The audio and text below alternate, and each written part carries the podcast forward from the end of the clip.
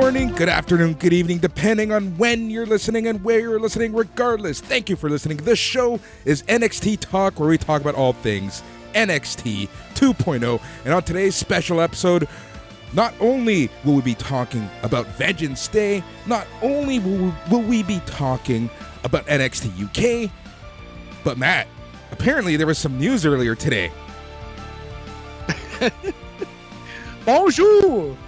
Hope everybody's doing well out there. It was an awesome N X T Vengeance Day, I think. It was like surprisingly good. All the matches delivered to some extent.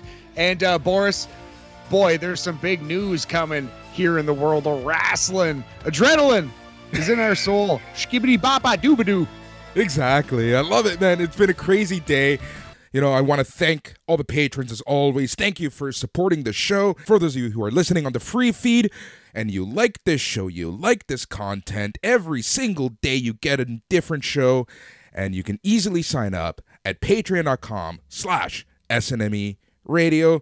Um, you know, if you didn't realize, I'm Boris and I'm joined by Matt. But yeah, man, we have, uh, it's been busy. You know, another another two-city show we got going here, so that's always fun. Um, but before everything, before the news, before the reviews, before the lulls, how are you, Matt? Well, thanks for asking, buddy. I'm pretty good. You know, I'm hanging in there. It was a very busy day at work, but, you know, slugging away, full of energy, ready to talk about this wrestling show and the big news of the day. But uh, how are you doing, buddy? Yeah, as you said, we're uh, coast to coast, not really coast to coast, but going international exactly. Today. New I'm York doing- to Toronto. Yeah, man, I'm doing very good. It's very good. Everything's been busy. Everything's been good. I've been, uh, you know, people know how to keep me busy, to say the least. Um, and I just can't wait to, uh, you know, get back to, well, th- actually, this is my normal routine, which is kind of funny. But honestly, everything's good, you know.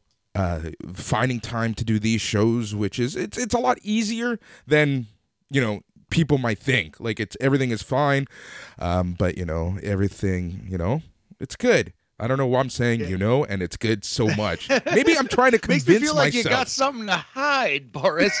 No, but you are a jet flying, limousine riding, and uh, you know, kiss dealing, wheeling, dealing, son of a gun, as it were. And uh, yeah, I'm glad that you're, you know, out there and uh, back on your grind. You know, traveling around, and uh, you know, fly home safe. We'll see you soon, buddy. And uh, I guess yeah, we should, uh, as long as we're all okay and you haven't been whacked by a Tony D'Angelo of any kind, we should probably talk about some wrestling. Exactly. So, you know, the big news of the day, uh, you know, there was Cody Rhodes. Where do we even start with this? You know, there's so much rumor, innuendo, there's so much hearsay, there's so much speculation.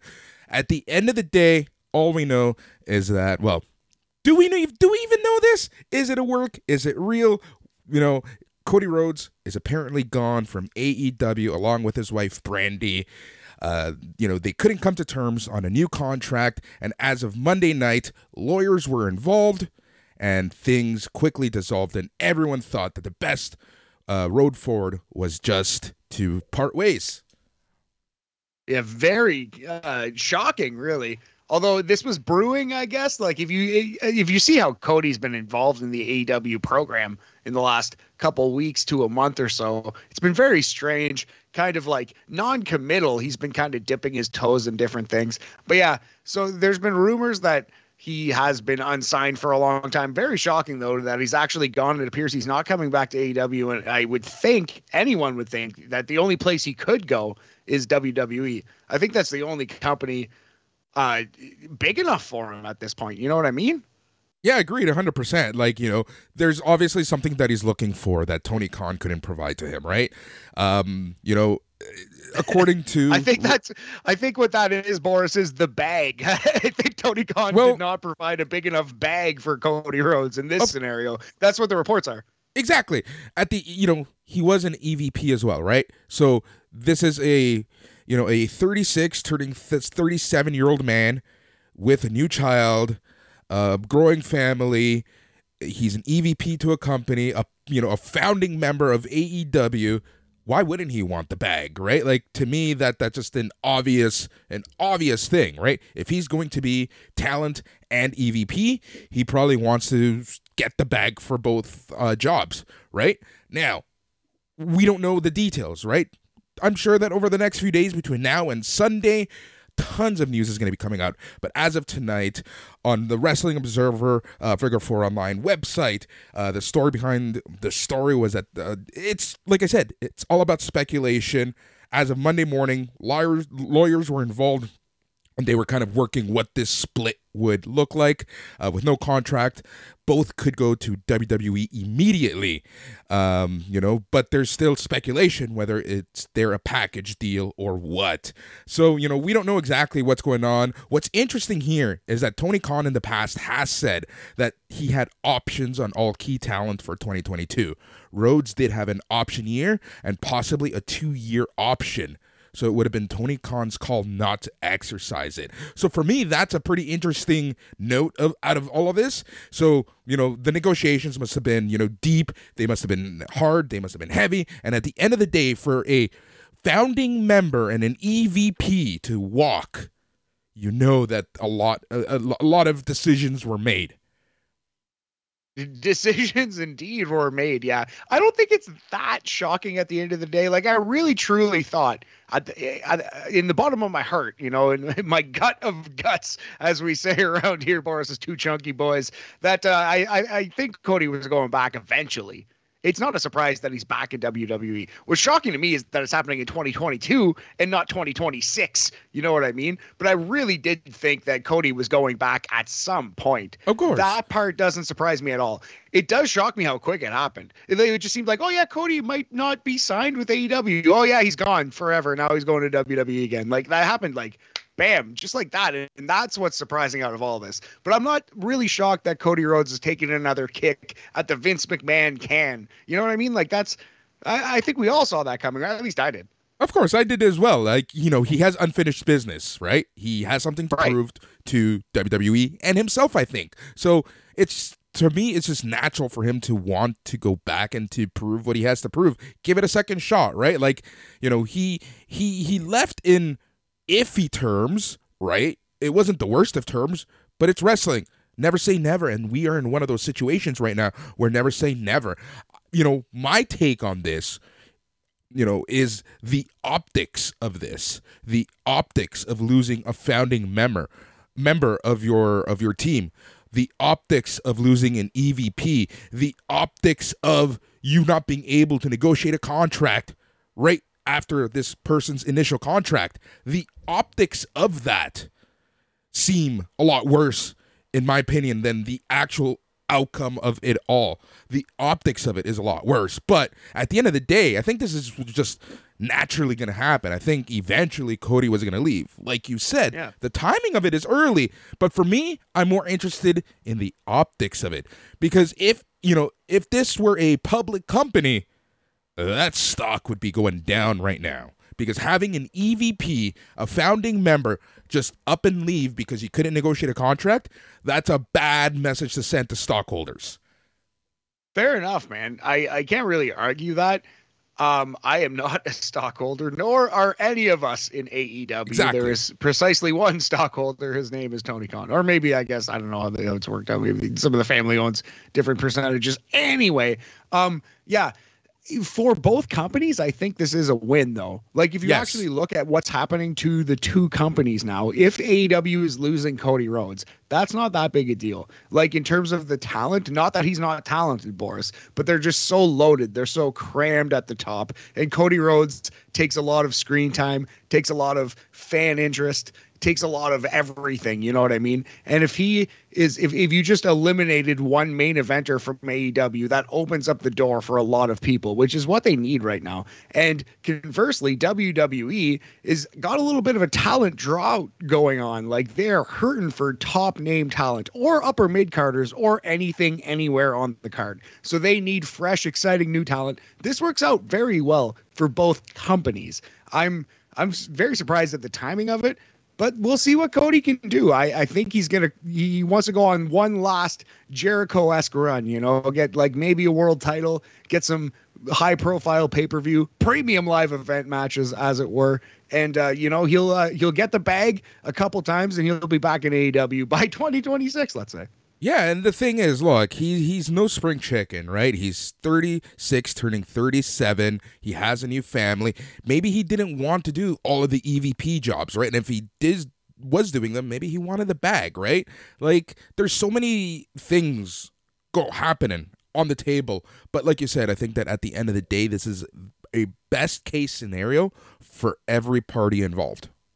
Yes, and Dusty Rhodes had an incredible, indelible fo- footprint in N X T. So maybe Cody would want to be involved with training the next crop of W W E superstars. Maybe that's kind of something that he wants to keep in the Rhodes name. You know, like, there's a lot of factors here going on, and we don't know how nasty negotiations got, if they got nasty at all. We don't know that Cody Rhodes was particularly close to the Young Bucks and Kenny Omega. Like, he he didn't spend the time in New Japan and, and touring with those guys. You know what I mean? He was kind of like added to the group there, kind of tacked onto it. So it doesn't surprise me, like I said, that Cody's gone.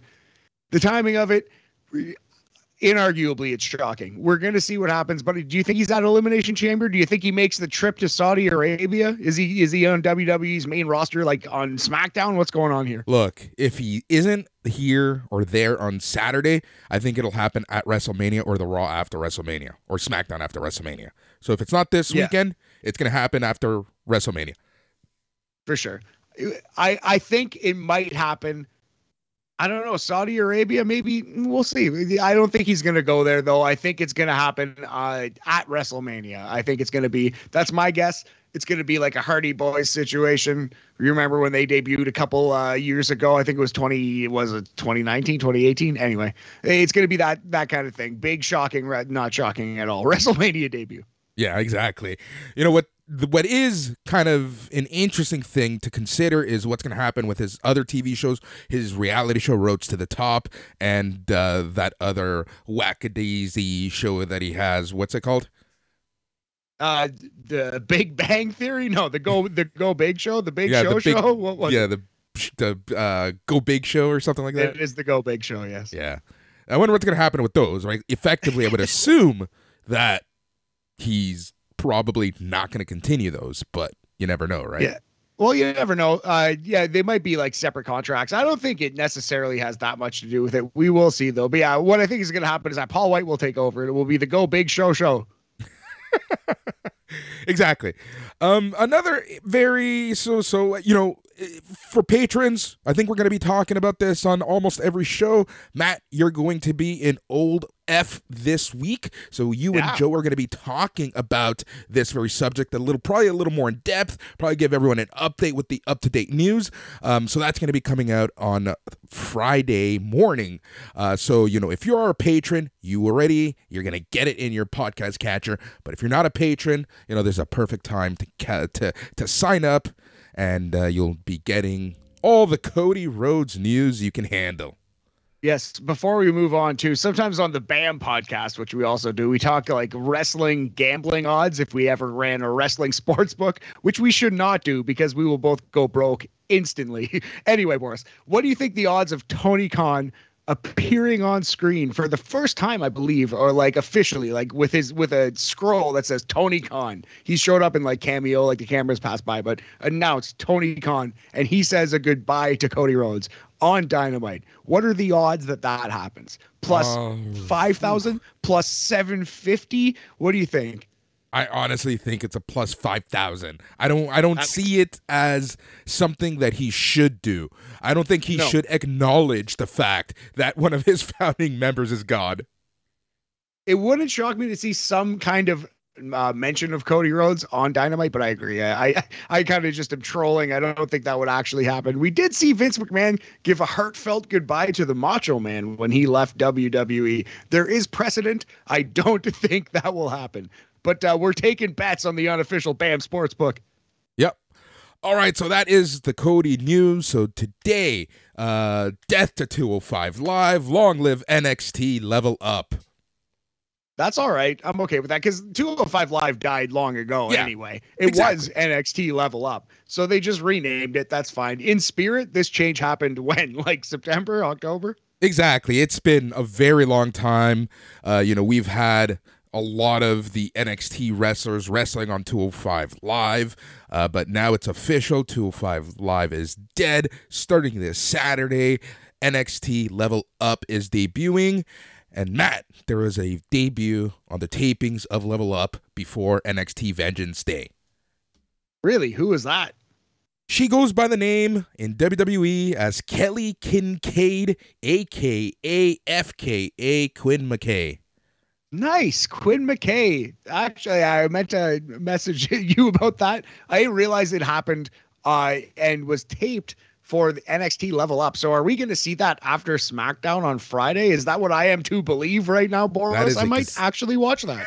That is exactly what you are to believe. And it's hilarious how you added that thread on the Facebook group saying, do we have to watch this now? And I instantly responded, F no. You know what? I think I might. I'll give it a chance. I'll give it a little look-see. You know, I'm not. Com- I'm not committing right now to watching it every week. But uh, between the two of us, I think one of us will watch it at some point before the next N X T, or at least we'll see a couple clips on YouTube, and we'll gather enough to know if yeah. there's a match that like bombs to the level that Sarray versus Lash Legend apparently bombed, which I did not go back and watch because I uh, love Sarray and I have high hopes for Lash Legend, and I didn't want to see them just absolutely uh, crap their pants. But anyway, that match was widely panned. If that happens again, I promise I will actually watch it. We will go back and try to pay attention to two oh five Live now, now that it's officially an N X T product. Exactly. But I can't promise that we're going to watch it every week. No, no, exactly. And, you know, honestly, we've been kind of teasing this. We've been kind of talking about this and making jokes about, hey, maybe we should probably watch it. It is, you know, essentially N X T main event at this point.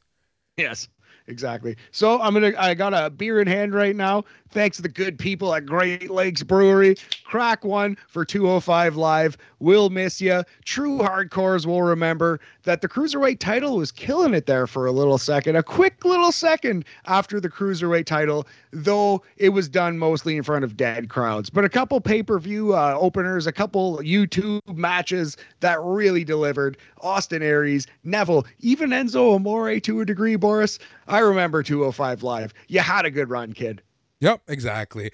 You know, it's it was ahead of its time, and unfortunately, it just got the support of the wrong people. Yeah, so. it was, it just, yeah, the Cruiserweight, man, it's so funny what could have been with the Cruiserweight Classic and Kota Ibushi and Zack Sabre Junior and where they are now versus where everyone else in the Cruiserweight Classic ended up. Yep. It's crazy. It's absolutely crazy to think. Like, if you look back at twenty sixteen and you look at, like, the state of Triple H's N X T and developmental, right? Like, you know, there's no point on on, on, on going back and, and, and, and talking about it, but it's just crazy to think about where they were then, where they are now. But, you know, moving on to tonight's show, though. I think that N X T is really finding its groove. There's a lot of things that just seem to be clicking right now. Um, you know, I think a lot of the wrestlers have obviously improved in ring. Now, before I start praising every wrestler that's come out of N X T two point oh, you know, one of the things that I, I, I always remind myself is, like, for example, Pete Dunne is helping Tony D'Angelo. Right? You know, like, yep. uh, that's that's pretty big. Cameron Grimes is helping Car- uh, Carmelo Hayes. I almost said Anthony. Um, you know, so to me, that's great, but I want to see these N X T two point oh people wrestle against N X T two point oh people and kind of see what we're going to get. Uh, because, you know, we're going to have to take the training wheels off at some point. I know what you're saying. We saw an example of that in the women's tag match, and it wasn't uh, it wasn't the best, unfortunately. But yeah, no, it's gonna happen. Just in terms of like where people go and stuff. Like Tommaso Ciampa, is he officially a Raw superstar now, Boris? You know what I mean? Like people are moving up and down the card, so there's gonna be no veterans left at some point. Yeah, exactly. And we'll, we'll talk about the veterans and kind of give you some thoughts about what we think is going to happen with their, with their position, what's next for some of them, like the Tommaso Ciampas, like the Cameron Grimes. Um, and we'll, you know, we'll, as we go through the show, I think it's just going to be natural for us to bring this up, bring this up. So, Matt, is it time to talk about N X T two point oh Vengeance Day? Yeah, I think we should probably get to it. Homeboy, a very good show. Agreed. But before we do that, as the Young Guns, you know, we are done with star ratings, and every week we have a new rating du jour, a rating system, a rating system that reflects something that happened on that episode. Uh, so, you know, the intro of tonight's show had a lot of texting. Matt, I think you and I, as as as funny enough, we call each other the Young Guns, or we call ourselves the Young Guns. Uh, but do you remember texting using T nine? Yeah, we're old as shit, buddy. We're both in our mid-thirties, which is not old, not old, but it's pretty old considering, uh, you know, the breadth of humanity out there. So, yeah, man, we are indeed old guns. And, yes, I do remember T nine phones. Do you want to go T nine? Let's go text messages. Have some fun with it out of five. But, uh, yeah, man, it was it was W W E's really trying something with this N X T. They're really trying to appeal to the young kids, and it's it doesn't work a lot of the time. It, um, you know, the thing is, it's, it's, this show is clearly written by dirty old men. And I don't mean that like in the sense of, you know, um, the over sexualization of the, of the females, right? Of Toxic Attraction, especially in this intro. It just seems so unnatural. Yeah, well, it's both. Like, I- I- indeed, they they. Well, let's just get to the show. It opens with probably like a, a very cheesy, one of the worst uh, openings to a pay-per-view you're ever going to see in W W E, because it's usually this grandiose, epic, uh, you know, video previewing all of the matches on the card. But this was just Toxic Attraction texting each other, like the Always Sunny episode, the gang texts. Yeah, exactly. That's exactly what it reminded me of. All right, so uh, Vengeance Day started off with a themed intro video. Uh, you know, the video featured Toxic Attraction texting each other and showing off their sex appeal. That's what I have on my notes. And they essentially ran off the card, but it was a very awkward um, uh, interaction that they were having. It was just so awkward, very awkward. I don't know how else to put it. Yeah, they were they were like trying to make some like sex jokes, and it was like it was it was just very strange. Like if you were just flipping channels, you know what I mean? Like that whole thing. Like I'm not sure if this would have, uh, you know, convinced anybody to stick around to N X T. This uh, a little bit of a miss, but I do respect that they're trying. You know what I mean? But it, that's a pretty low bar. If we're at the point where we're really like, well, okay, yeah, at least you tried. Like that's not. That's not a television show that we want to watch. You know what I mean? It's just proof of how low the bar is in N X T. I do respect that they tried something, but it was it was pretty dumb. It was pretty bad. But I do give them credit because they were doing this over-sexual intro, and then when it came time to show highlights and the story of the main event, they focused on the main event and they dropped Toxic Attraction. I did notice that, and I really like that one uh, level of detail. True. I, yeah, at least they did that much. And I did like that they they pretty... They, they they tried to tell you that all the acts on the show were going to be good. Like Toxic Attraction were hitting on Carmelo Hayes and Cameron Grimes and doing all these things. So they, they were really trying to advertise the matches. They, they, they tried. It was an attempt. Yep. All right. We just talked about the intro longer than the intro lasted. I hate when we do that. So let's just go to the first match of the night, which was a weaponized cage match. Pete Dunne versus Tony D'Angelo. Pete Dunne started off in the ring. Tony D'Angelo, A O, A O, Gabagool. He's got his own entrance. Uh, he came in his own car, and uh, he, he strutted his way into the ring to start the match. And as soon as the match started, man, I there's something about Pete Dunne with these N X T two point oh people, because the first ninety seconds of every match that Pete Dunne is in with someone from N X T two point oh, he just unloads on them. Yeah, absolutely. As though he's trying to prove something, like for real, in real life. Pete Dunne is, yeah, he's not holding anything back in these matches. And kudos to uh, Tony D'Angelo. He held his own. I really thought that this was an excellent back and forth wrestling match. Like Tony did not back down. But yeah, Pete Dunne is a wrecking ball in there, especially at the start of a match with weapons. Oh, man, you're in for some trouble in the first thirty seconds. Yeah, and you know who the highlight or the what who the M V P of this match was? Who was that? That was Tony D'Angelo. You being able to use zip ties and not looking like a dumb dumb on live T V. Yeah, he actually got the zip ties done in quick time. So, yeah, that was really good by Tony on this one. It seemed as though he's got a little experience, this uh, Tony D'Angelo. Yeah, he does. Anyways, um, and I also love the fact that there was a story. You went creepier with that than I was intending, but please. I love the fact that there was a story reason why uh, Tony D'Angelo cut the zip ties as well because he was in the guillotine choke. Like, I absolutely loved that. Like, it makes sense. You know, you got the gimmick, you beat Dunne up a little bit, Dunne kind of put you in this chokehold, and now you're forced to cut the man's arms loose. Yeah, that was an awesome spot. And even like the uh, Tony D'Angelo sets up Pete Dunne for a powerbomb while he's tie wrapped behind his back. But then Pete Dunne transitions that into the guillotine, the tie wrap assisted guillotine, which Boris is referring to, which Pete Dunne had to cut himself out of. So I really like that spot. That was that was very clever. And uh, yeah, this match was, it, you know, it was good for what it was. You see a weaponized steel cage and you think it could be terrible. Chris Jericho and Jon Moxley, who are two awesome wrestlers, had a terrible match in this exact style. But this was really good. It actually really delivered. I was quite impressed, surprised.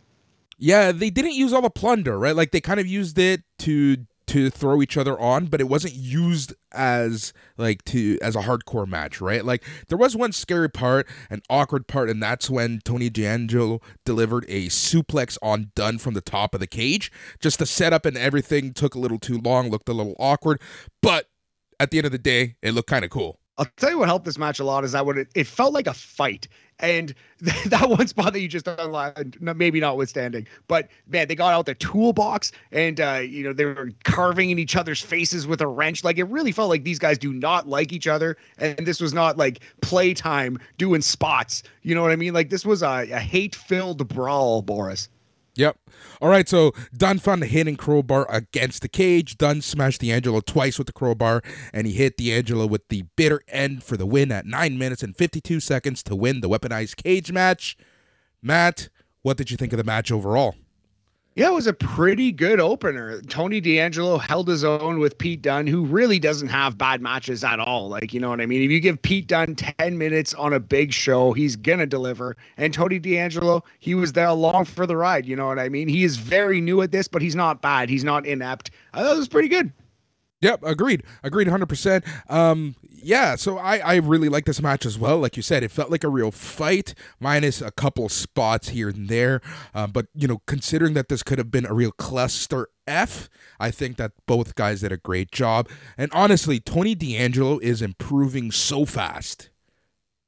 Yeah, he really is. And the crowd's already way behind him. They love this character. They recognize that he's good. He's a funny, charismatic, entertaining guy. So I think the sky's the limit for Tony D'Angelo. This is the type of loss that doesn't hurt you at all, especially when you're new, you're so young, because he went to war with Pete Dunne here. So he doesn't look any worse for wear after this match. I think we would go as high, in fact, to rate this one as three and a half text messages out of five, seventy percent T nine percentage on this one, buddy. Really good showing from Pete Dunne and Tony.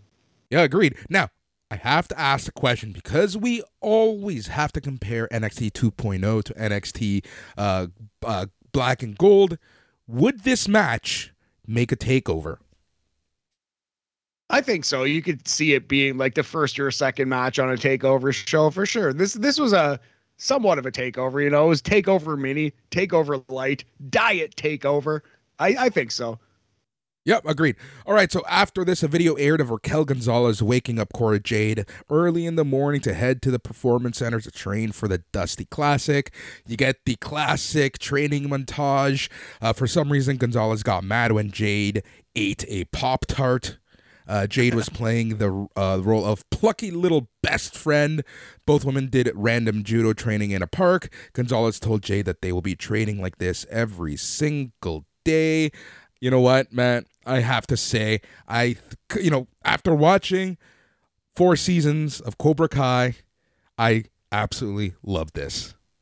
Well, that makes a lot of sense, but uh, I don't know that anybody should use that as their, uh, you know, parameter, Boris. But yeah, no, I, what I liked about this, man, is that we've talked so much about how terrible W W E scripting is. And obviously if you have a, you know, working brain inside of your head, you can see how bad it is, but this, they kind of just let them do things instead of say things, right? Like they were just out there being themselves, having fun in a, you know, doing like physical gags and stuff. And that works way better for these performers than reciting terrible dialogue. So I kind of like the direction where they're going. I would rather just see them in the ring, but if they're going to do backstage promos, have them, you know, doing fun things rather than saying terrible, r- horrible lines.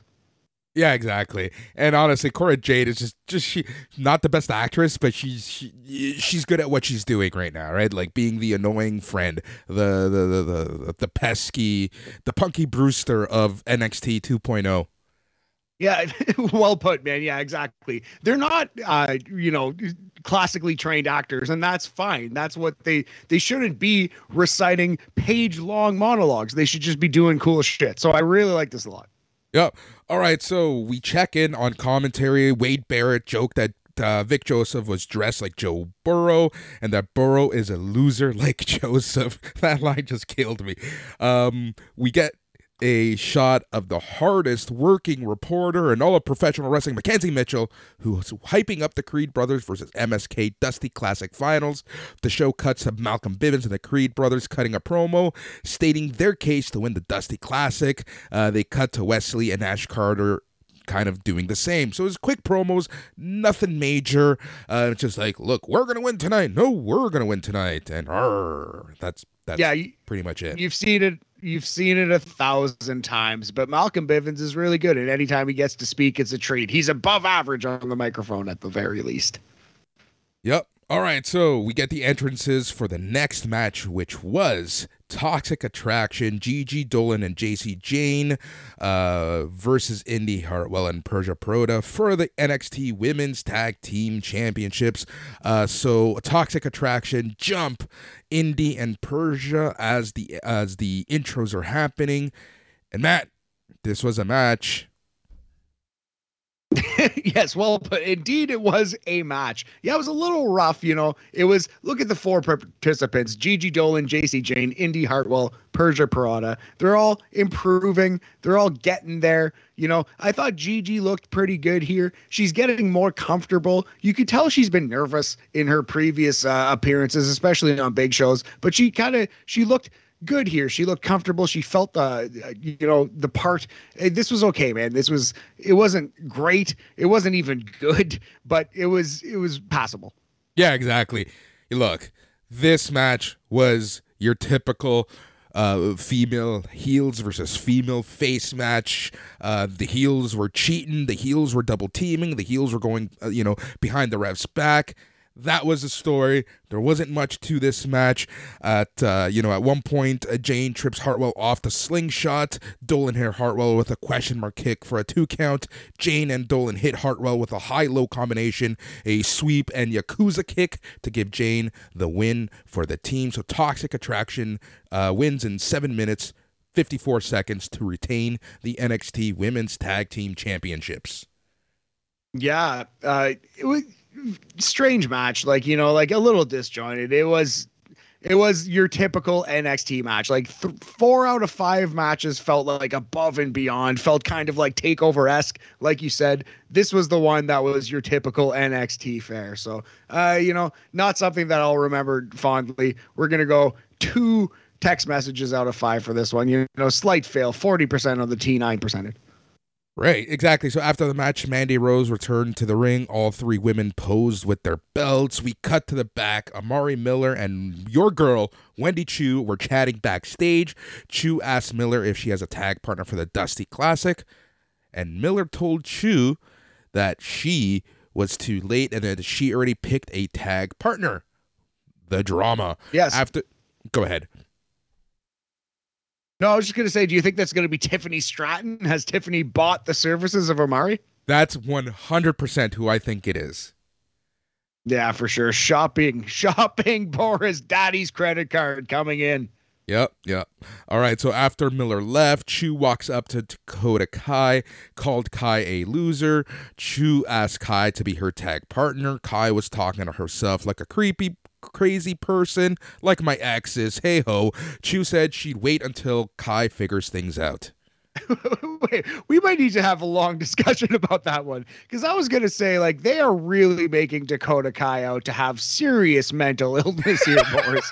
Like, severe and serious untreated mental illness. This woman needs a doctor and a glass of cocoa or something. You know, she needs, Jesus, she needs to be cocoa. She needs to cocoa. be medical. He- Yeah, not cocaine, cocoa. Yes, important distinction. She needs to be in medical care, and she needs to know that people love her. She's out here talking to herself, and this this woman needs help, is what I'm saying, Boris. And uh, I uh, I don't know about your love life, homie, but uh, bam, Valentine's Day special coming up tomorrow.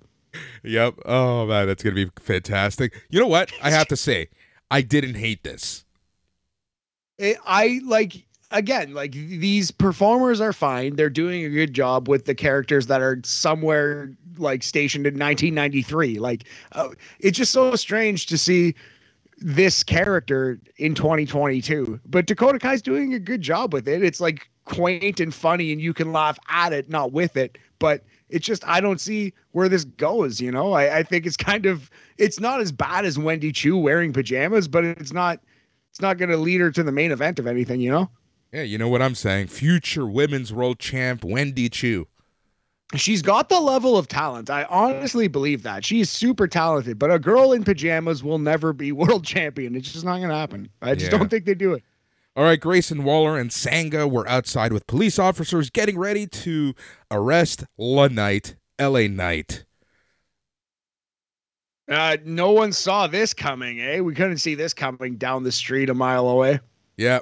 All right, but before that, we got a Briggs and Jensen skit airing where they were hanging out at a bar. Apparently, Jensen failed on his date because he let Caden Carter pay for her own meal. He also got friend-zoned with Carter calling him a quote-unquote brother. Um, N X T wrestler Fallon Henley was the bartender of the bar.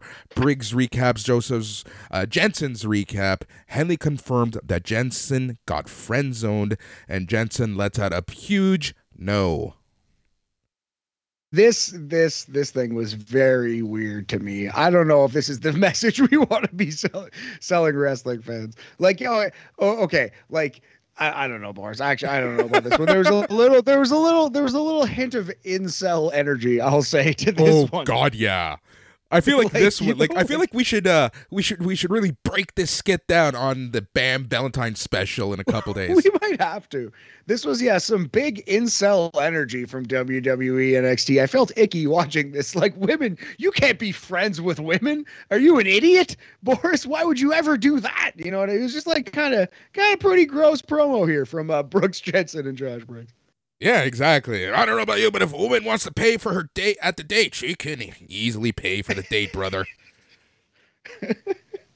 uh, I, I am glad. I am glad that they had Fallon Henley come in off the top rope and be like, "Well, okay, it's not a bad thing that you have a friend. Like, it's okay yeah. to have a woman as a friend. Like, you're both human beings."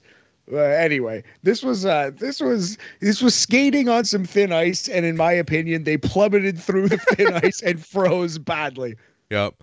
All right, so L A Knight makes his entrance in street clothes. Uh, before he can say anything, Grayson Waller comes out. He was flanked by quote-unquote police.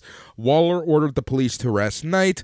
Waller showed the cops footage of what set up the restraining order. Knight attacking Waller after Waller's match with A J. Um... Waller then said that he got anxiety after Knight attacked him last week. Knight took Waller's envelope. Knight said he, even though he has the right to remain silent, he has the right to defend himself. Knight said he knew that Waller would bring his own quote-unquote evidence, and he has his own evidence against Waller. Uh, Knight had the production truck show Waller attacking Knight two weeks ago with a rolling stunner, uh, which was still, to this day, one of the best things I've seen on N X T two point oh, how he just magically jumps from the crowd over the barricade to stun L A Knight. Um, anyway, so L A Knight noted that on page two of the restraining order, it says that Waller was not allowed to touch L A Knight. Uh, Knight said the order was now not worth the paper it is written on, you dumb S O B.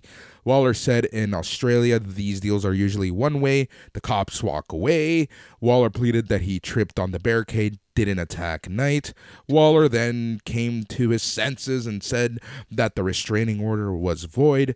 Knight gave Waller a ground and pound, put the boots to him. Knight knocked Sanga off the apron, tossed Waller into him.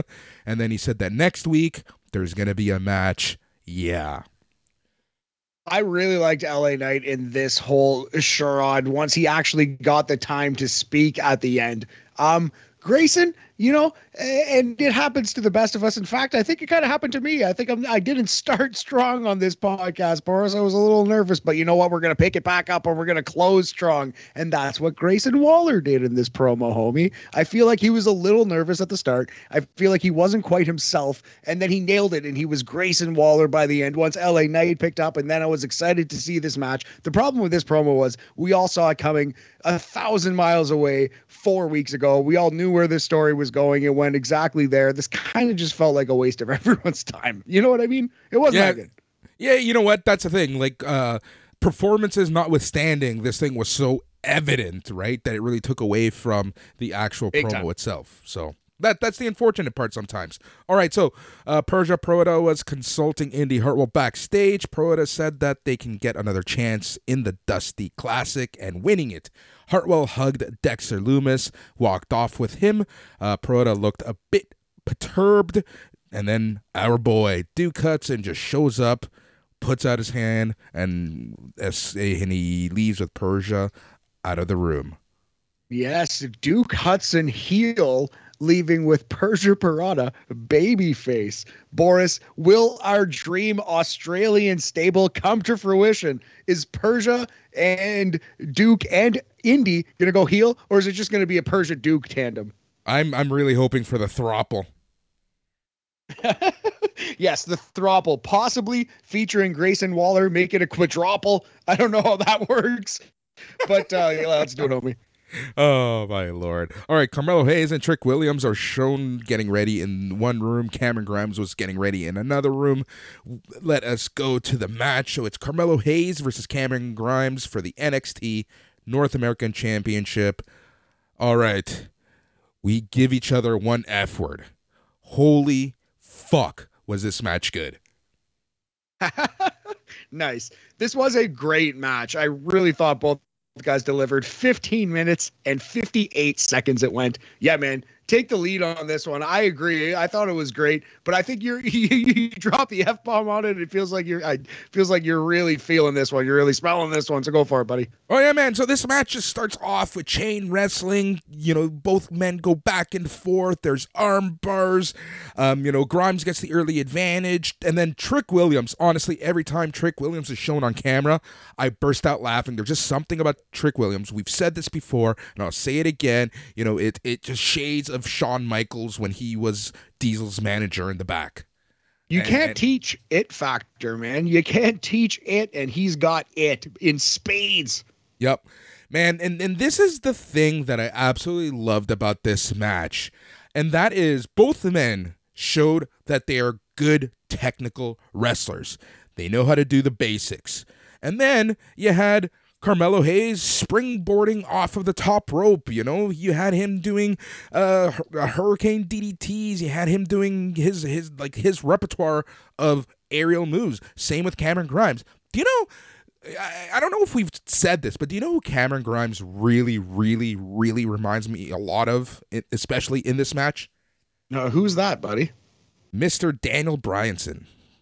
Daniel Bryanson, yeah, eh? Cameron Grimes, a Bryan Danielson type Pokemon, yeah. I don't know. I, I don't know. You'll uh, I'll look for it for sure. I don't know. He's definitely got like a he's like a grounded cruiserweight. I definitely see that. Almost like a rude. Well, he is a rudo, right? That's exactly yeah, what he is. That's exactly what he is. Um, but yeah, no, like, there were shades of it. I'm not saying he's like, you know, the American Dragon. He's not right. the Louisiana Dragon, but um, or the or the Cameron, North Carolina, best wrestler out of North of the Cameron, North Carolina. Um, but you know, he, he just showed very various sides, and that's what I loved about this match. Both guys, um, you know, there was a lot of reversals. There was just very good offense. They slowed down the match when the match needed to be slowed down. They took it into high gear when the match needed to go to high gear. And about the last, what, uh, five minutes, four minutes of this match, it was just back and forth, action, pin, action, pin. Yeah, it, it's crazy how mundane a Poison Rana feels, the reverse Hurricane Rana. We see them too often, but that's an incredibly dangerous, wild spot. Great Poison Rana in this match. Cameron Grimes is like moonsault cross-body reversal thing. I don't even know how to begin to describe it, but if you've ever seen a Cameron Grimes match, you've seen this spot. You, that, that's always beautiful. These guys are great wrestlers, man, and they had a great wrestling match. sixteen minutes on your N X T television yep. show. And you know what my favorite part of this match was? What's that? It wasn't even a wrestling move. It was Carmelo Hayes dragging himself to the belt and saying, "I'm not leaving you." Yeah, that was awesome. Yeah, on the outside of the ring, he got, yeah, they were recovering from blows on the outside, and he was near the belt, and he whispered in the belt's ear, "I'm not leaving you." That was great. Camera caught it. That was an awesome moment. Yep, so the end of the match, Carmelo whiplash Grimes against the rope, hit Grimes with his top rope scissors kick, and he got the win in fifteen minutes, fifty-eight seconds to retain the N X T North American Championship. Matt, I'm going to have to give this one my match of the night. Yeah, I agree with you, buddy. I think this was a great match. It was the only match that I would for sure call great, no matter what. I think we would go four text messages out of five. eighty percent T nine two thousand eight text message percentage, buddy. This was great stuff. And yeah, Cameron Grimes wins clean, or sorry, Carmelo Hayes wins clean, vanquishes Cameron Grimes. Who do you think is next for the A champ? I would say Pete Dunne. We kind of got that tease later on the show. Yeah, absolutely. And Pete Dunne's already got a win over Carmelo Hayes. So I definitely think that is the next program. That's going to be a great match as well. Yeah, but I need to ask you, my friend, what is the future of Cam- of um, Cameron Grimes now? I hope he moves up to the main roster. I don't know that Vince McMahon would ever have faith in that character. I don't know if he's the kind of guy that he would call up. But the fact that Grimes has not been released yet, and he's still being pushed in a high-profile place, seems to suggest that he's going to get at least a shot. So I think he's so talented that if he does show up at all on the main roster, he'll deliver to some extent. It's possible that he's running around after the uh, twenty-four seven title in a couple weeks, though. Who knows? Yeah, exactly. Oh, my God. I, I, wait, I would cry. Wait, wait. Before we before we move on, I have one more thing to explore. We got to talk right now about the Cameron North Carolina power rankings. You've thrown this one out. You've thrown this one out a couple of times. Who you got? Grimes one, Jeff two, Matt three. What's what's your what's your top three? What's your podium here? Grimes number one, Matt number two, but not just Matt Hardy. Mattitude version one. Okay. Number two. Fair. And Jeff Hardy number three. Where's the Hurricane from? Is he in these Cameron, North Carolina rankings? I don't know. Uh, no, no, no. You could argue that the you Hurricane can. might be number two on this list. You I could. think. I think. Per- personally, I'm going Jeff Hardy one. Eh, it's tough, but probably Matt two, Cameron three. But Matt Hardy and Cameron Grimes is actually, to me, a very tough debate. I think Jeff Hardy's a Hall of Famer. Yeah, no, I agree one hundred percent. Like, you know, you know me. You know, I just love, you know, I love throwing those comments and seeing what reaction I get. Hot Boris dropping them hot takes. I feel it, buddy.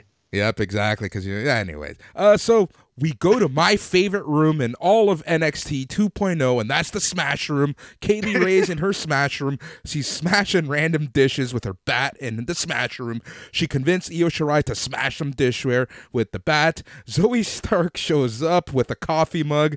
Io Shirai just grabs the coffee mug, throws it on the floor to continue the smashing in the Smash Room, because there's nothing like three women in Smash Room. You need a cold shower, buddy, or you're gonna be all right. Oh, I'm just realizing know. at this moment, just realizing at this, I'm just realizing at this moment how dirty the name Smash Wrestling could have been all these years. We could have been watching a lewd program. We didn't even know it. That's so true, so true. Okay, so I I really enjoyed this a lot. I even, Zoe Stark, someone somewhere in W W E must absolutely love Zoe Stark. She literally showed up on T V a day maybe the day that she was signed, because she was signed the same time as uh, as Gigi Dolin and, and Jacy Jayne, right? It, the three of them and maybe a couple other people were signed around on the same day. And they had Zoe Stark just show up on T V. And even injured, they're finding a spot for her. So obviously someone legit really likes her. And I'm really liking this Kaylee Ray uh, character and where it's going. And Io Shirai, I think she's kind of having fun again. A million percent. Uh, all of that makes a lot of sense, man. I uh, I wonder who's going to win this tournament. I actually think that because there's no tag teams, there's really no good options. That means that the this field is wide ass open. So I have no idea who's going to win this tournament. I do think the final is going to be Cora and Raquel versus Indy and Kaylee, but we'll see. Yeah, no, Wendy Choo and, and uh, Dakota Kai are going to win. It might be, man. I don't know. Like, stranger things have happened in this crazy ass N X T. Uh, you know. Yep. We just need more more promos in the Smash Room. That's all I'm saying. I know what you're saying. Question, Matt. Have you ever gone to one of those um, places where you can just break shit? A Smash Room. Uh, have I gone to a Smash Room? Notice no. that I didn't say, hey, Matt, did you go to a Smash Room? No, I said, have you ever gone to one of those places where you can break stuff? No, I have not. I don't even know. I didn't realize that was a thing that existed. I didn't re- like, is that a service you pay for? Like an yes. escape room? Oh, dude, it's exactly like that. Oh, we're going to go to one. It's so much fun. I'm going to take you to a Smash Room. All right, fair enough. I didn't even realize there was a like an actual double entendre going on here. I thought you were just making a dumb comment. No, Smash Room is actually a real thing. It's a legit thing where, you know, for you to decompress, for you to just like, you know, relax a little bit, you break shit and you yell. Crazy, crazy. All right, I'll do a, I'll do a Smash Room. Yeah, w- will I attend a Smash Room with you, Boris? I don't know. Maybe back to back, but no, I'm just kidding. Yeah, we'll do a Smash Room with you, buddy. Oh my God, Boris's Smash Room. We'll podcast live Let's from there. Let's move on, for the love of God. Which one? Of no, anyways, um, so next up was the Dusty Rhodes Tag Team Classic Finals. It was M S K, Wesley, and Nash Carter versus the Creed Brothers, Julius Creed and Brutus Creed. All right, so last week, you know, for for for for, for a few weeks, I was convinced that the Creed Brothers were going to win. But last week, I doubted myself, and I went with M S K just because they were telling the story of M S K coming back. The only way that they can get another shot at Imperium is if they win this Dusty Classic. You know, they, they, there was a very good reason and good storyline purpose for them to win this tournament. But on the flip side, you know, the Brothers Creed are just getting this mega push. So this match was great in the sense that I just legitimately didn't know who was going to win. In the back of my mind, I did know the Creed Brothers were going to win, but there was some doubt, and that's what why I really enjoyed this match. Yeah, absolutely. They did do a good job of casting that doubt, pushing M S K to a high enough level, at least. They had Matt Riddle show up and, and be in his corner, have a trios match with them, indeed. But yeah, this was a really good match, man. I thought there it was kind of a tale of two matches. Like, the finishing stretch of this Oof. was significantly better, significantly better than the opening stretch. Yeah. Um, but yeah, there were, there were times that this match looked a little rough, but I just love the Creed Brothers and how they portray them as complete meatheads, slapping each other, slapping their own meat to, to pump themselves up. You know, it's just crazy. What is happening to this show right now? We are full Bruce Pritchard over here, just slapping meat in Smash Rooms. But uh, you know, these uh, these you know, it's funny. Brian Alvarez on the on his most recent N X T review, I think he mentioned that he feels like Brutus Creed is the better of the Creed Brothers, and it feels like W W E is pushing Julius more, but he thinks that Brutus has come along more. And I thought that was that was surprising because that's not exactly what I've seen. So I was looking for that, and I don't know that I agree with Brian, but I will say that I think I've been underrating Brutus. I don't think I've been like paying him enough attention. You know. What I mean? So we'll keep an eye on Brutus Creed here, but I do think Julius is going to be the one who is pushed harder at the very least. I think Julius is the Creed that will be the Shawn Michaels of these Creed Brothers. Yeah, exactly. All right. So they did the hot fire flame from the apron into the outside. That was different. Incredible. Yeah, so basically Nash Carter just does a backflip into nothingness, into nowhere, and his partner Wes Lee pushes him in midair off the apron while he's upside down doing his backflip, and he lands on his opponent. Incredible, crazy spot. Yep. Um, this match got a little dicey in the middle when they went to the outside because, like I've mentioned a couple times on this show, they've kind of reconfigured the Performance Center, and the fans are just like right up against the ring almost. Like there's barely any room to walk. Um, there's barely, you cannot fit two wrestlers side by side, um, you know, on the apron and the ringside. So things yeah. are getting a little dicey. Uh, they did try one at one point. Uh, Carter takes down Brutus with a kick. Um, Carter went for a suicide dive on Julius, but Julius catches Carter. And then I don't know exactly what he was trying to do. Maybe this was what he was trying to do, but it just looked kind of awkward. And he does this cartwheel slam on the ringside in the outside. It just looked very, very dangerous. Yeah, so what I think happened here is he just kind of ran out of room, because we've seen him do this. Maybe it was only last week that he busted it out for the first time, but we've seen him do it before. The Northern Lights suplex, that's a cartwheel rather than a somersault. You know what I mean? Like versus rather than flipping the guy over his head, he flips him sideways, and it's the cartwheel Northern Lights. We've seen Julius do that move before. What I think happened is he just straight up ran out of room and he cartwheeled his hip into the apron, and that looked very painful for Julius more so than the opponent. Oh yeah, this one thousand oh, I can't believe I said that. one hundred percent This one hundred percent hurt Julius a lot more. Anyways, uh, Julius then hits Carter with a basement lariat, and they get the pinfall win at nine minutes and thirty-six seconds to win the twenty twenty-two Dusty Rhodes Tag Team Classic. Yes, the Diamond Mine. Hopefully it goes better th- than it did for the Authors of Pain. I uh, I think it's funny that you dislike the over one hundred percent gimmick. I, I do that so often. It's just like second nature. You must hate me. How are we podcast partners? I literally ignore you when I say that. And when I say anything. Yes, that's very clear. But I thought- Sorry, what? I thought this was a very good match, man. I'm going to go as high as three and three quarter text messages out of five, seventy-five percent. It's a B plus. I couldn't quite call it great because, as you said, it did kind of break down a little bit in the middle there, but it's still a very good match. And I think once again, for the second week in a row, the best match of Diamond Mine's career. They topped their previous best match of their career last week. So they're on a heater, these Diamond Mine boys. Yep, exactly. Um, all right, so after this match, we get the latest Nikita Lyons vignette. Lyons talks about how her father told her to stop randomly beating people up as she grew up because she's supposed to bring people together. Uh, she said she sent the message to her dad by looking at him.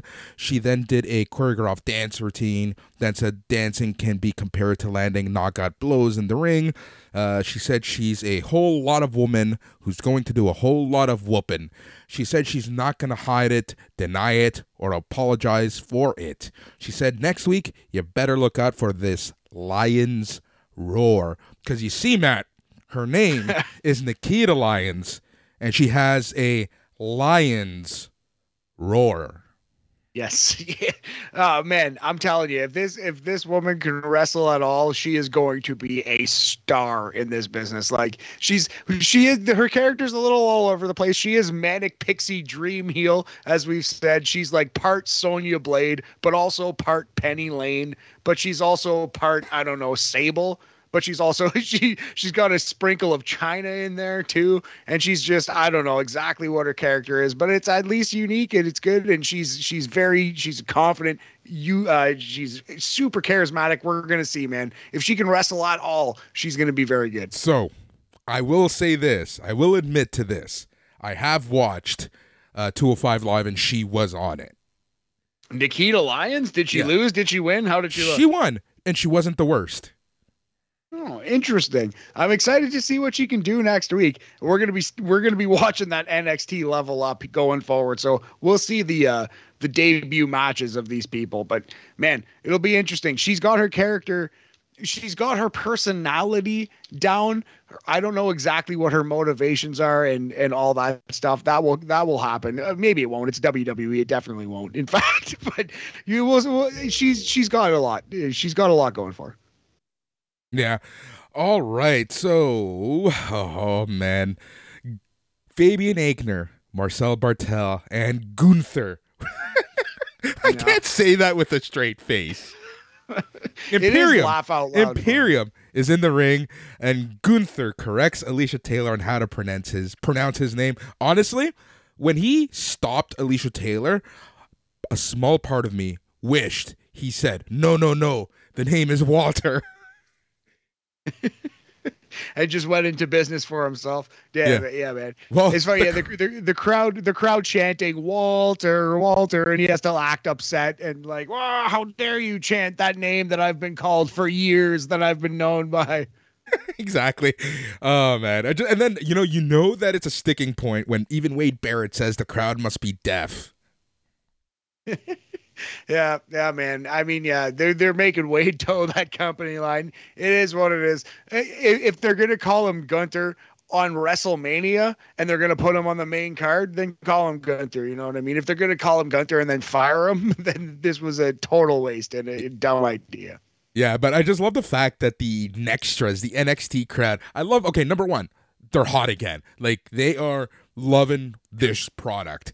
Number two, I love how they absolutely ignore people's names, calling Gunther Walter, uh, Solo Sikoa, you know, calling him an ooze, you know, con- like I just love the fact that the crowd is just doing their own thing.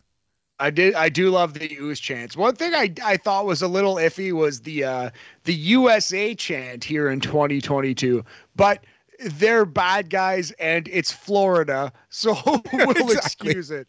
But I, exactly. I, you know, it's worth noting that they in twenty twenty-two they chanted U S A at these heels on this wrestling show. You know what my favorite thing in history was? WrestleMania nine, Yokozuna versus Bret Hart and the crowd chanting U S A. That is absolutely incredible. I think there's another example of that, like SummerSlam. I want to say it's nineteen eighty-nine. I want to say it's a six-man tag. Hacksaw Jim Duggan is with the Hart Foundation against the Rougeau Bros and someone, and it's Bret Hart and Jacques Rougeau, and I think Jacques has got Bret in a headlock or something, and Hacksaw Jim Duggan on the apron starts chanting U S A, even though it's Rougeau versus Bret Hart in the middle of the ring. Oh, Hacksaw. God bless him. All right, so Aichner talks about the Creed Brothers being next in line for Imperium after winning the Dusty Classic. Bartel's said to understand what Imperium stands for. Uh, you must preserve through suffering, anguish, and the misery that you are pre- prepared, that you are not prepared to endure just yet. Gunther said Marcel and Fabian have brought honor to this great sport. Gunther said for himself, he's setting his eyes on championship gold in N X T. He said he's watching Bron Breakker with two Ks versus Santos Escobar uh, with the closest interest. Um, this is uh, before Gunther could get out his Imperium ring conf catchphrase. He was cut off by Solo Sikoa. Sikoa said he knows Gunther's catchphrase about the ring being sacred, yada, yada, yada. He said he doesn't care about the mat because on the island you find the biggest and baddest dude and smack the taste out of his mouth.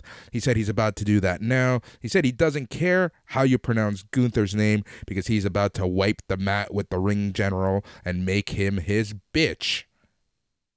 Yeah, so Walter versus Oos, Oos Junior Not in my top one thousand opponents that I want to see Walter have a match with, Solo Sikoa, but sure, I hope Walter wins clean, and he goes on to bright lights and great heights in W W E, and I, nothing against Solo Sikoa, I think he could have a good run too, but man, This this kind of scares me a little bit. Solo Sikoa is still undefeated, isn't he? Yep. Uh-oh. Uh-oh, buddy. I don't know about this one. Solo might beat Gunther. Would due to Roderick Strong interference perhaps or something. I don't know. I'm scared. I'm scared of this match. Yeah. Um, Gunther, he's uh, looking really lean, isn't he? Oh, he has lost a lot of weight. Trimmed down for sure. Looking like he dropped like I don't know, fifty, sixty pounds. Yeah, looking slim and trim and ready to slap the shit out of someone. Exactly. All right. The hardest working reporter in all of professional wrestling, Mackenzie Mitchell, interviews Dolph Ziggler about getting a drink thrown at him by Tommaso Ciampa at Raw. Ziggler was randomly wearing a Toxic Attraction shirt, F Y I. Ziggler talked down about Ciampa and hyped up his match against Ciampa next week on N X T T V. Ziggler then noted that he's watching the Breakker versus Escobar match closely. Uh, Ciampa's promo on this show was way better than Ziggler. Ziggler's was fine. I am excited for that match next week, though. Ciampa versus Ziggler on your N X T show. That'll be fun. You know what I enjoy is that a lot of people are throwing their hat in the race, right? You have Dolph Ziggler, you have Tommaso Ciampa, you had Escobar, apparently. Um, you know, you have uh, Gunther. I, I'm re- I'm really enjoying the fact that there's a lot of people who can contend for the belt, and they're expressing, hey, I want this belt. Unlike in the main roster, right? It's like you're not allowed to talk about the main title unless you're facing the champion. Yeah, it's a really good call. And you see, uh, not to talk about a different show, but you see that in A E W as well. And that's what I, that's a thing that I like in any wrestling show that does that. Every wrestler, theoretically, should be gunning for the top prize, right? Of course, that makes sense. So, yeah, I like it a lot. And you know, I, I, I hope that Gunther finds his way into this main event scene sooner than later. Yeah, agreed. All right, Trick and Mello were chatting backstage. They walked into Pete Dunne. Dunne congratulated Mello and said that he's still North American champion for now. So, yeah. So this was the promo that Boris referred to earlier. Pete Dunne one and oh over Mello. I believe you can check your record books. I think that's the case. So this is probably going to be Mello winning a hard-fought, awesome title match versus Pete Dunne. Hook it to my veins. Let's go. Yep. Uh, Santos Escobar had his entrance a little earlier. Uh, very cool ring gear. He, he always impresses. You know what? If you're going to lose, you might as well lose in style. Um, and then Bron Breakker had a very weird intro. Uh, he uses a road flare to activate a Vengeance pay-per-view logo prop, and then he makes his entrance.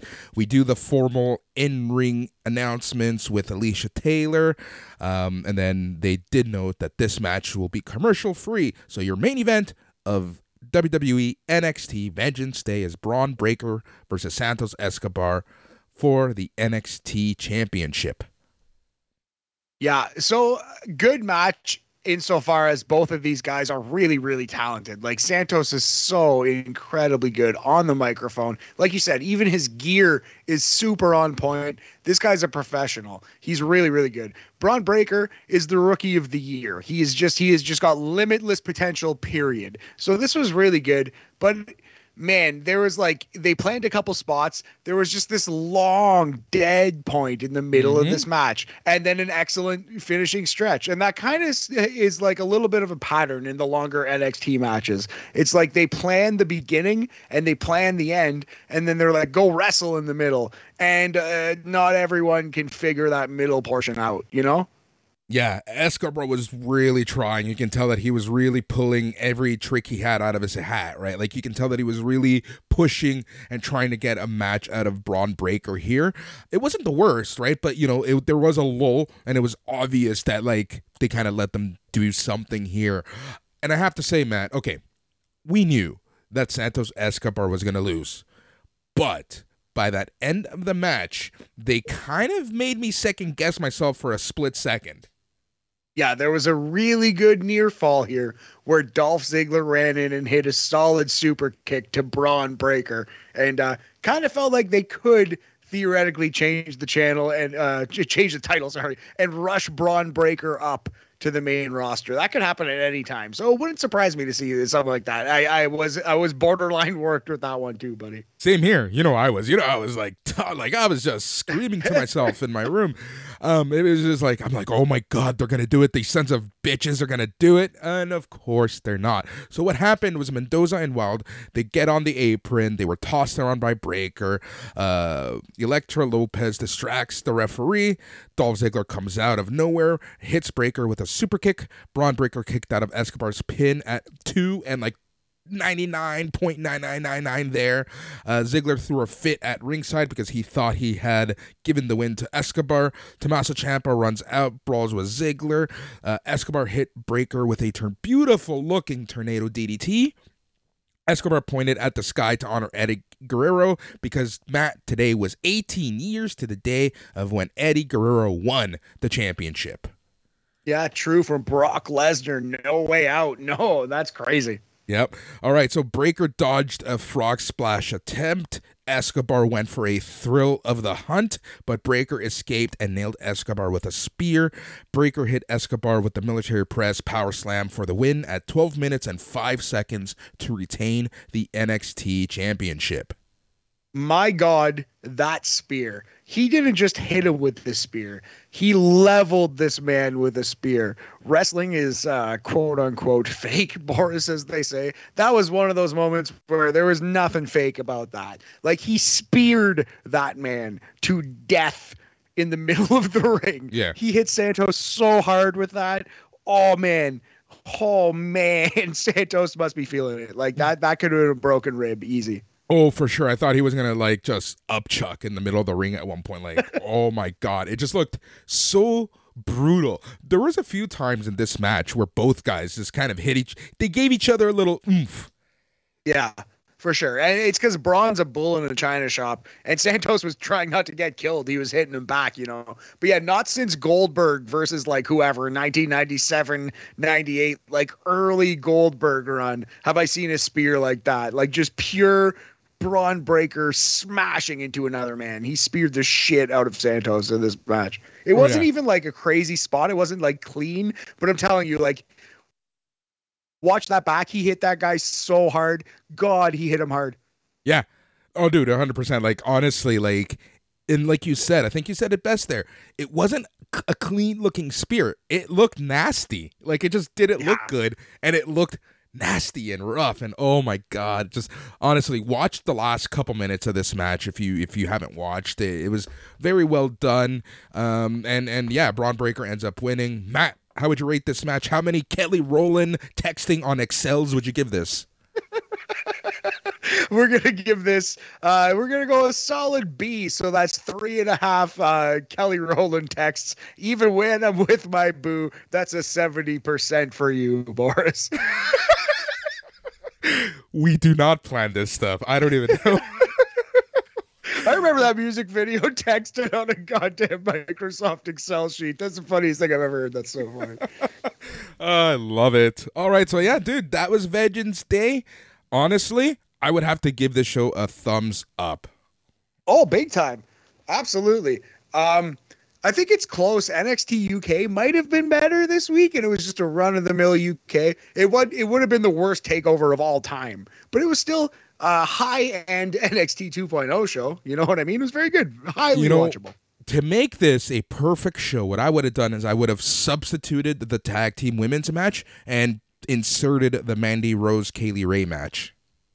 Oh, that's a good call. That would have made sense. I like your idea there. You know what? A, a small little thing that I would have done if it's possible, like giving if Cody Santos Rhodes Escobar is... the win.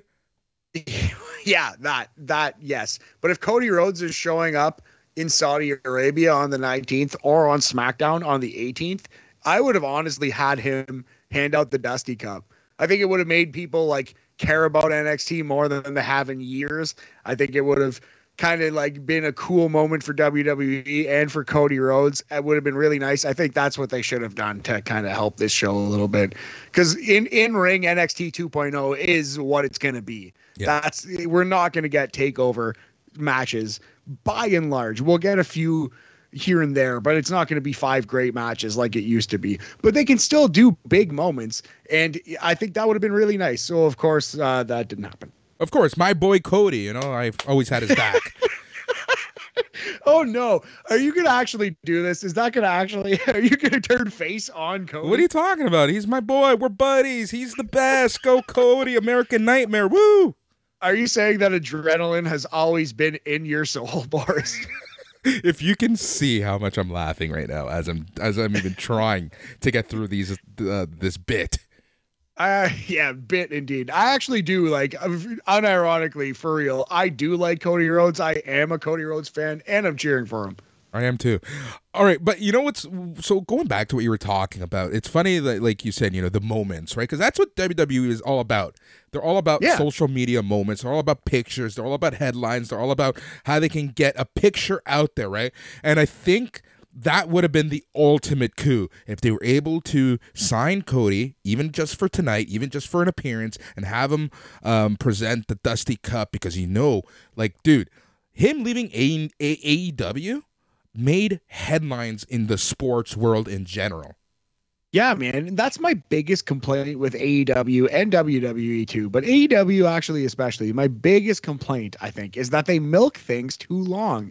They told us C M Punk was coming in for like a month, and it worked out that they popped a really big rating for that second, I think it was, Rampage episode. So it was, I'm not saying that was a bad idea, but like Adam Cole, another example, they kind of like teased and hinted that he was going to come in for like a couple weeks, a month, and then he showed up. Johnny Gargano is going to be another one, and Johnny Gargano's a different situation because he's waiting for his wife to pop out a child. She's like, literally, she might be in labor right now as we speak. Like, she's super pregnant. But uh, anyway, man, like, They they they milk these guys and they wait and wait and wait. So I hope Cody Rhodes shows up soon. I don't think he will. I think he's going to show up like at WrestleMania or after. But I hope he shows up like on SmackDown. Yeah. Yeah. Um, won't be this week because it's already been recorded, right? So yeah, um, fair, fair. Yes, but yes. I know exactly what you mean. Like, no point in waiting. Everyone, it's like the worst kept secret, kind of like the Hardy Boys. But that one was different because the rumors really happened that week, that WrestleMania week, right? Yeah, exactly. And, and yeah, it was it was a little different, but it's kind of the same thing. But it's just like Lex Luger showed up on the same, or like on uh, Nitro the week after he showed up on Raw. Rick Rude showed up on the same episode, you know what I mean? Yeah. And twenty, thirty years later, we can't even get close to that standard anymore. Even when the internet exists and we know all this stuff, you know what I mean? They still milk it and tease it and tease it. It's so very strange to me. I don't get it. Yep. All right, let's grab your biscuits, your tea, and let's head over the pond to talk some N X T U K.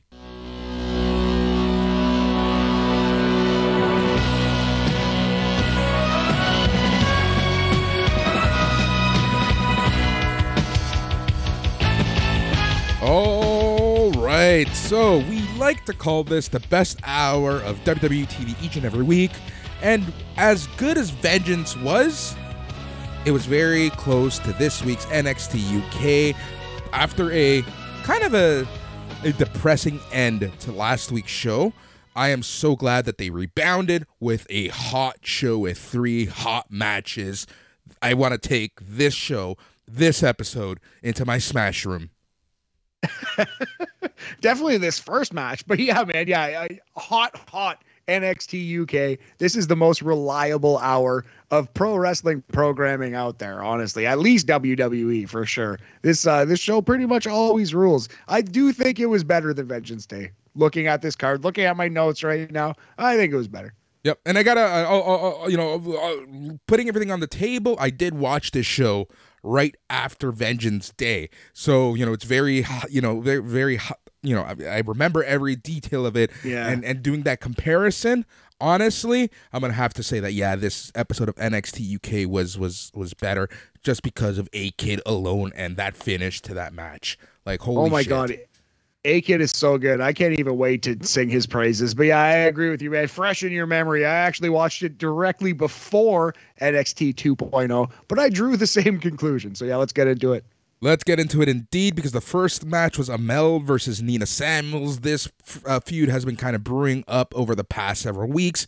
Nina Samuels kind of forcing Amell to be on the Nina Samuels show, because naturally, that's how you start a wrestling feud. I love how wrestling feuds start. It just, you know, the most random of occurrences, right? And then, boom, you're in a match, because that's how you settle fights.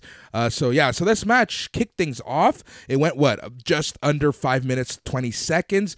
But it was fast, to the point, and, you know, Nina Samuels, Nina Samuels is one of those characters. She can lose every single match, and it won't ever hurt her. Yeah, exactly right. She's the new Billie Kay. We've said it before. And Amell, her baby face push, it's coming along. I really like her work. So, yeah, this was a strong little opener here. I liked it. Yep. Um, how many crumpets would you give this match? So yeah, Amell wins with the Hope Breaker, Boris, oh, yeah. which is a sit-out spine buster. Five minutes and eighteen seconds, I believe it was. And yeah, we're going to go as high as three crumpets out of five. Solid C in Canada, sixty percent no-am D A R percentage. Yep, it was quick, to the point, and achieved exactly what you needed to achieve. And like I said, Nina Samuels doesn't need to win. And Amell is kind of with this like new a new hope type of character, right? I'm really digging this. So good, good, good, good showing on for both women. All right, A-Kid, he's trying to teach Saxon Huxley a limerick ahead of their match uh, later, and uh, he's trying to make Huxley a more presentable person. He's trying to make him less of a wild man, Mark Merrow, um, and he's he's really trying to kind of get him on the straight edge, you see? But it's not working, so yeah. Uh, what did you think of this? Yeah, so A-Kid's trying to teach uh, Saxon Huxley to say uh, the old the classical English rhyme, the rain in Spain falls mainly on the plain. And Huxley's a wild man. He's doing like a Bruiser Brody character, so he can't quite say it. And then A-Kid walks out, and he recites it perfectly and then says, A-Kid's a very nice man. And then when A-Kid comes back in the room, he starts raving like an absolute derelict, lunatic piece of shit again. So, I don't know. It's kind of, I think uh, we as the viewer are to believe that Saxon Huxley is completely in control. Control and just screwing with A-Kid? Is that is that his character? I don't know. I don't know if that's what they're going for. I thought the same, but then later on at, after their match, you know, it just, I don't know. It just, I, I don't know exactly Fair, what yeah. this character is. It's either it's either that he's in complete control and he's screwing with A-Kid, or he's some kind of strange Festus-like creature who snaps in and out of sanity. Yeah. All right, so we see that. I love that. I did, right. I, I did actually like this promo. It was it was all right. It was fine. N X T U K has done way better work, but it was it was cute. It was it was, you know it was, it was. You know what? We've seen A-Kid's promos in the past, and this one was so much better than than what we've seen yes. before from this kid. As much A's. as we love A-Kid in the ring, outside of the ring, he has struggled a little bit, but this was pretty good. Yeah, I agreed. All right, so we see that Shaw Samuels and Noam Dar's uh, dressing room door is locked. More on that soon. Mustache Mountain congratulates Ashton Smith and Oliver Carter on winning their match to earn a shot at the N X T U K Tag Team Championship. Carter claimed they would take their championship from them. Uh, we got confirmation that this match is actually going to happen in not one, but two weeks. Yeah, so we have two now big matches set up for uh, concurrent N X T U K episodes. If you're super into Jordan Devlin versus Wolfgang, which I am, which is about to be set up, let's talk about this promo. I really enjoyed it. This was great. I at first I'm like, oh my god, this is so annoying because I, you know, but. It, I, I liked where they went with this. All right, so Mark Coffey, yeah. and he's with uh, Joe Coffey and Wolfgang. They welcome us to Noam Dar's Supernova Sessions because Noam Dar is locked in his locker room, right? So they call this the Gallus Boys on Top. They introduced Jordan Devlin to the show. Devlin said he had agreed to come on Dar's show, not this crap. Coffey said Devlin. Um, Coffey asked Devlin what was next for him, but then said it was time to end the show as soon as Devlin just tries to say a word. Uh, Shaw Samuels and Noam Dar make it out of their dressing room. Samuels told Mark Coffey to jog on. Dar went to pick up his Heritage Cup championship, but Joe Coffey stopped him and said he needed to keep a tight grip on the cup. I love uh, Noam Dar and Shaw Samuels. Shaw Sam- I don't think it's Cockney. Someone who's more English will have to tell me exactly what dialect he's doing. But Shaw Samuels' accent makes me laugh so hard. It's very, very, his delivery is very funny. And Noam Dar is one of my favorite characters in wrestling for like the last five years running. So I love those guys. I love when they get a chance to promo. This was pretty good. I liked Mark Coffey's whole, I promise Jordan Devlin, I will I will conduct myself as a professional. I will give you the time you yeah. need. And then as soon as Jordan Devlin starts speaking, he cuts him off and tries to end the show. That it's a tried and tested bit, but his delivery on that did make me laugh. I really thought this promo was strong. I thought everybody in it did a really good job. Yep. All right. Shaw Samuels and Noam Dar. This is what Happy Corbin and Mad Cat Moss should be. Oh, oh my God. What an excellent call, buddy. In a just world, that is, yeah, Shaw Samuels and Noam Dar have their spot on near the top of the card in at W W E. That is such an excellent call. Like, they could easily do exactly what Baron Corbin and Madcap Moss are doing. And they kind of are doing it to a certain extent, right? They're not the yeah. dad joke part, but it's like this this this play off of each other, right? Yeah, like the yeah, like the goofball shitbag heels, but like upper mid card still. Like, yeah, no, they're, they're kind of doing just a way better version of that. Yeah, which is funny. All right, Dave Mastiff and Jack Stars are uh, they're talking about their loss to Carter and Smith last week. Mastiff got angry with Stars for touching his jacket. Stars said he wanted to be like Mastiff and have his own jacket. Mastiff said he has to earn it. So, yeah, it seems like Dave Mastiff's going heel. Is that, do you think they're going to swerve us and turn yep. Jack heel? I or? think Jack Stars is going to go heel. He's going to say, F yeah, you, I... and uh, I want the jacket. We're going to get another jacket gimmick. Ja- so we have jacket time, and then we're going to get jacket Stars? Yep. Yep. Oh, you just saved yourself from a jacket off in the Smash Room joke. Listen, let's show some decorum here. Let's be adults and get through this review, Boris. Kenny Williams cuts a promo about thunderstorms being a temporary thing that runs out of steam. Williams claimed it was a fitting moniker for Sam Gradwell and that he could weather his storm. Saxon Huxley made his entrance. Akin makes his entrance. What did you think of this uh, Kenny Williams promo? Super cheesy. Yes. Good kind of cheesy. But it was like, yeah, Kenny, he's cutting a promo like during a thunderstorm, on a thunderstorm, with a green screen background of a yeah. thunderstorm. Just good. Yeah, it was very, very, very cheesy. This was straight out of nineteen ninety-two W W F Superstars. one hundred percent. All right, so this leads us into the second match, and it was my match, W W E Match of the Week, and that was Saxon Huxley versus A-Kid. Man, this was very good. I think that uh, Mello versus uh, Cameron Grimes was a little better, just slightly better, because it was twice as long. But this match shocked the hell out of me. A-Kid is so good. Not only is he maybe the best technical wrestler in N X T U K, one of the absolute best in all the company, but he's a flawless high flyer. His finisher now is one of the incredible high-flying spots in the history of wrestling. He just casually busted out as his finisher. Yeah, it's crazy how casual he is. All right, so this is his finisher. He springboards off of the top rope, does a moonsault flip, and he turns this into a D D T. Yes, so longtime hardcore fans will remember that Rey Mysterio first busted this move out on Eddie Guerrero, nineteen ninety-seven Halloween Havoc. I want to say that that was the first ever time this match, oh. this move was ever attempted in a wrestling match. So here on the B A M podcast, Boris, I, I suggest to you we call this the Mysterio Special. That's what I think we should name A-Kid's finish. Yeah, I agree with you one hundred percent. Like this, how casual he just does it, right? It's just crazy. It's crazy. And Saxon Huxley so was great in this match. He, there were some spots where I thought that he broke A-Kid. Yeah, A-Kid's bumping is also amazing. But yes, Saxon Huxley, Saxton Huxley was an awesome big man in this. He's uh, closer to Berserker than he is to Bruiser Brody. But he's a, he's a perfectly cromulent Berserker, Boris. Exactly. All right, so yeah, so so so A-Kid does the Rey Mysterio Special, and he beats Saxon Huxley in just seven minutes and two seconds. Yes, sir. So yeah, we're gonna go as high as three and three quarter crumpets, man. Best match on N X T U K.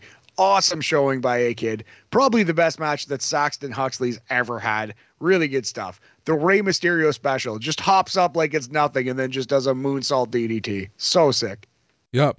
All right. So they kind of talk about A-Kid trying to tame Huxley, um, you know, and after the match, A-Kid extends his hand. Huxley eventually kind of snaps out of it, or just, you know, controls himself long enough to to shake his hand, A-Kid's hand. And that was that.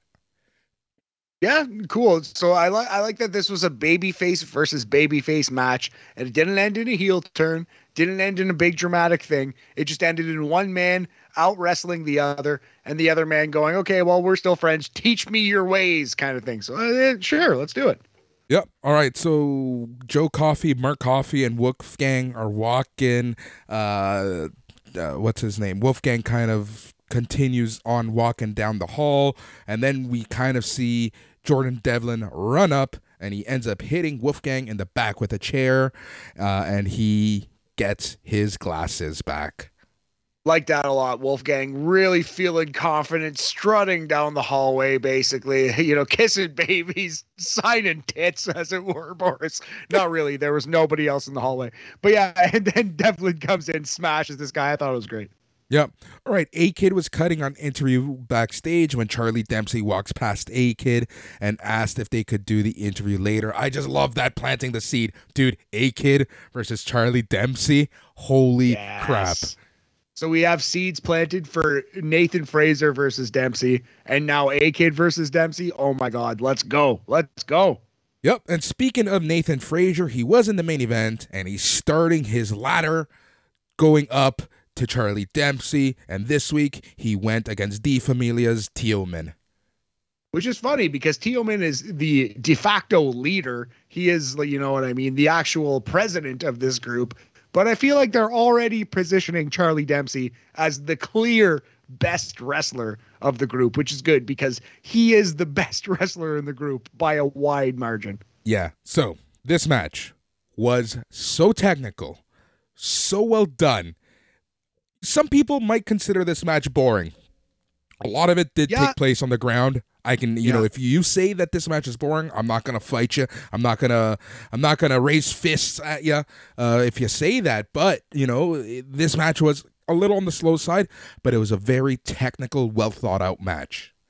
Definitely way more grounded, way more of the old school wrestling, the European style, if you will, than you usually see in W W E. So it might be off putting to some people, but I liked it a lot. Yep.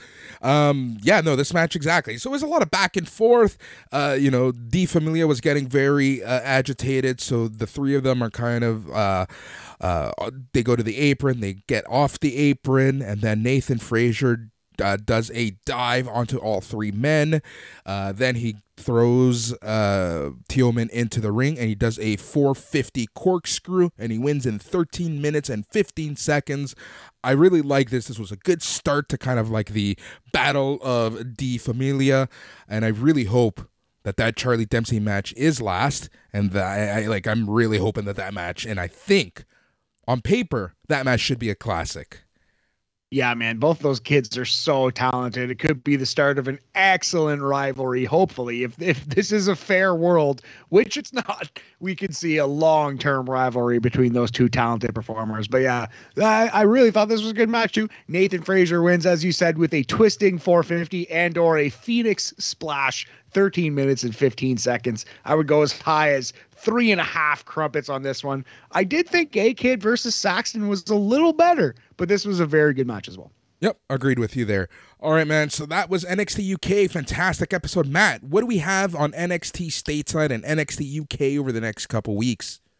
Yeah, let's get to it. So on February seventeenth, Thursday, that's the next U K episode. We have Jordan Devlin versus Wolfgang and the Cockroach Kenny Williams versus Sam Gradwell. Next N X T two point oh is February twenty-second.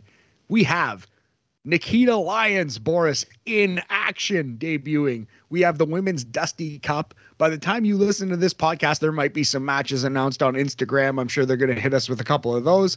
So the Women's Dusty Cup will begin. No official matches yet. We also have Grayson Waller versus L A Knight and Dolph Ziggler versus Tommaso Ciampa in the main event of N X T two point oh next week. That is an unofficial number one contenders match. The winner there is probably next for Bron Breakker. Uh, also on U K, two weeks from now, as you mentioned, Boris, which is February twenty-second, the U K tag team titles, Ashton Smith and Oliver Carter versus Mustache Mountain, Trent Seven, Trent Seven, and Tyler Bate. Damn it, I almost got through that whole thing without screwing up. I love it. Yeah, man. Excellent show. And all right, so in terms of S N M E stuff, if you are a patron, just wait a second. I got to tell the non-patrons how to become patrons so that they can listen to one show a day. And the best way to do this is go to patreon.com slash S N M E Radio. It's just over five bucks Canadian. You can join, and you're going to be getting one show, one wrestling show a day plus a couple extras. You get, you get the Sunday flagship show before everyone else, and could be extended, depends on what we're talking about. Uh, but yeah, you know, if you're not a patron, you know, you should go out, join the patron, even for one month, patreon dot com slash S N M E radio. If you like some merch, go to baller gear dot c a. Now, in terms of shows, we have tons of shows still coming up. Right now, you're listening to N X T Talk. On Thursday, you're going to be getting Bam! That's Boris and Matt Weekly. This week, we're going to be chatting and giving you a preview of Impact's Hard to Kill uh, or No Surrender. What, what's the which pay-per-view is it? I believe No Surrender is coming up. There's also a couple matches that we haven't talked about. We're going to catch up on. There's the big Stardom match that we missed. Mayu Iwatani versus Julia. We got to we got to watch that one. Also, Michael Oku versus Will Ospreay. Big Uncle Dave gave that one five stars. We're going to check that out. Uh, hopefully we'll have reviews of that for you on the next BAM. Also, Boris, we might talk a little, uh, you know, a little relationship advice, a little r slash ask men slash ask BAM. Exactly. Go to the S N M E Facebook group, find the thread, leave us a question, D M um, or instant message Matt and or I, and uh, leave a question. It's just going to be fun, because who better to give relationship advice than Boris and Matt, to middle-aged or middle thirties, mid-thirties, you know, larger-than-life men. Yes, chubby single boys in their mid to early thirties. Let's uh, let's say mid to early. Boris, let's go with that one. But uh, uh, yeah, man, no, it'll it'll just be a bit of fun, you know, or just talk some, you know, just just have have some fun chats with some friends. More than anything else, take a little take a little detour. We can't always talk wrestling, you know what I mean? It's good to mix it up every now and then, buddy. Exactly. All right, and then on Friday you have the old Fox A E W Weekly, but this week it's going to be Joe and Matt. Then on Saturday you have Dose Shows Saturday, because you have your Smack Daddies chatting all things SmackDown, and you have the Dark Side of the Elite chatting all things Rampage on their Rampage rollout. And then on Saturday, it is the Elimination Chamber from Saudi Arabia. Show starts at noon. So for those of you wondering, there will not be an after party. It's hard to arrange people's schedule, and we don't know what the turnout is going to be like for a show that ends in the middle of the afternoon. So your Smack Daddies are going to be doing a, a aftercast for Elimination Chamber. That's going to be coming out on Saturday. And then on Sunday, we have the main flagship show, Sunday Night's Main Event, with Mike McGuire, Matthew Ederer, and myself, and we're going to be chatting the week that was pro wrestling. We're going to be a part of the round table for the week, and Mike is going to be chatting with Dave Meltzer, and he's going to be giving you the top news of the week. It is an absolute honor to be a part of this team. If you're part of Last Patron Standing, make sure you get your pick in before the Elimination Chamber starts. I'm going to send out an email tomorrow morning. Uh, That'll be Wednesday, February sixteenth. It'll be in your inbox by the time you listen to this, hopefully. If not, it's coming soon. But yeah, keep your eyes peeled for that. Big things coming here at S N M E Radio. Thank you so much for being part of it. Yeah, yeah, yeah. He's Matt. I'm Boris. Thank you for listening. We'll be back with BAM. Adios. Damn it, I hit my catchphrase too early. Damn, you did. I have to take it to the Smash Room, and you will not take me to any Smash Room.